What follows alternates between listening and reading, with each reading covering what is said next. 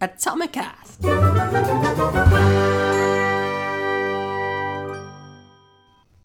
Hello, Atomics, and welcome to Atomicast. This, Ta-da! One of the sound effects. This one. this, okay, this is the podcast. This is a podcast exclusively for Atomic members, and in this episode, we're going to be talking about how to decide if you are ready to launch a membership site or an online course. Because having a membership site or an online course is often seen as the holy grail. You create a little bit of content for everyone, then sit back, relax on a beach while Pete feeds you grapes as the money rolls in. That was my dream.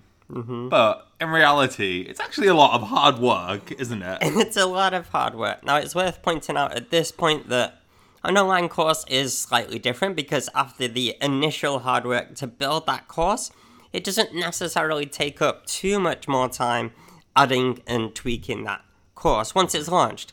But you still need to spend loads of time promoting it, mm-hmm. otherwise, you're not going to sell it. And you'll probably want to come up with more online courses if this is ever going to sustain you. So, similar to a membership site, it is a lot of hard work to put in. Yeah, because like a little story from our experience when we launched Atomic, we thought we'd have loads of members like mm-hmm. straight away, like everyone would be ready to just drop everything and join Atomic. And soon we'll be able to stop doing all the other client work and just have this amazing life. Sounds so nice. Mm. But in reality, we launched way too soon. Mm-hmm. The offering wasn't quite right yet, and we, we only had about 20 to 30 people, maybe, mm-hmm. actually sign up when we launched, which meant that not only did we have to now put in an immense amount of effort to build up the, the content within our membership site, look after our members, do the marketing for it, keep it all updated. But on top of all that, we also had to do all the client work still, too, because those 30 members weren't going to pay our bills. Yeah, and this did put a bit of a strain on us, didn't it, Pete? Like, mm. for a good few years, we couldn't necessarily put 100% of our efforts, or 90% of our efforts, into growing Atomic as we would have liked to, mm-hmm. because we still had loads of client works that was that had to that we had to do to kind of pay the bills. So we don't want that to happen to you. So I think we've got three things that you need to have in place before launching your course, or more importantly, your membership. Exactly. Okay. The first one is really obvious. You need an audience.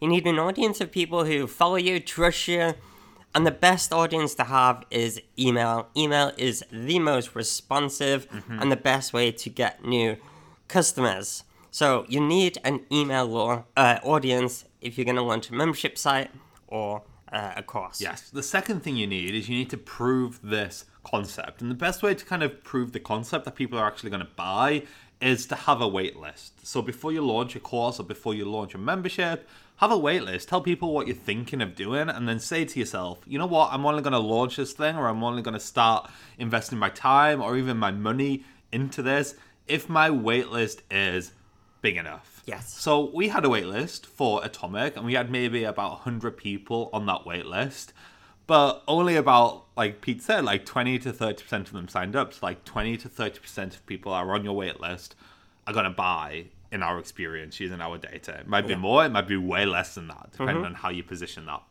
So, say if, if you want like 100 people signing up, like straight away, then grow that wait list to like three, 400 people at least. Mm-hmm. So you get people buy in straight away. Not grow your email list to three, 400 people, that should be bigger, but grow that wait list, people that actually want that course or that membership to three, 400 people. Yes, if you want like 100 members on the launch. Mm-hmm. If you want more, needs to be more. All right. Yeah. So I guess it's slightly different with an online course. So Mm-hmm. as long as your email list is really specific and you've got good people on your email list, you could launch it with say a webinar or something like that. But the best way, remember, it's got a good buyer intent there, is getting them on a wait list. Yes. Number three is also that it needs to be hyper specific. Niche beats generic every time. The broader the membership or the broader the online course, the less likely people are to join. We found this out the hard way. We've seen a lot of other people do exactly the same and fail. um, and we don't want you to fall into that trap.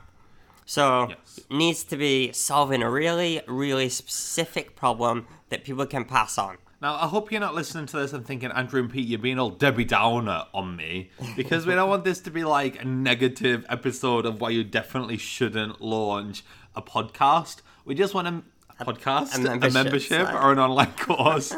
but we just want you to be in the right position when you are ready to launch, just so you don't face the same kind of struggles that we did. So if you're listening to this and you feel like, right, okay, maybe I'm not completely ready to launch, that's okay. Like, don't worry. It's just a not yet, right? We'd, we'd recommend just in any spare time that you have now, invest in your marketing into growing that email list, growing that audience, and nurture them with content. So when you are ready, they're going to be like, sign me up. Yes, and the best way to start that is to just test certain topics and see if you get any of those famous reaction spikes that we talk about on things that you are creating content around.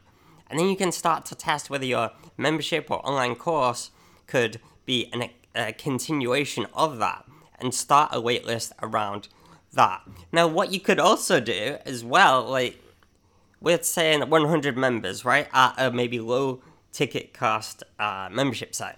But what you could also do is have a really high price ticket cost for your membership site. Like you could have a 500 pound membership site every month, and you give those people in that membership site really hands on practical help, like coaching. You could do loads and loads of stuff for them, really help them. And maybe you only have 20 members, and 20 members at 500 pounds is like 10 grand a month. Yes. Which seems really nice. And you're probably thinking, right, that sounds something slightly different to what I have in mind. But a nice activity would be maybe, okay, if you, you were going to launch a £500 a month membership site, what would that look like? What would people pay you £500 a month for to be included in this membership? Exactly. All All right. right, guys. Hope that helps. Whoop whoop.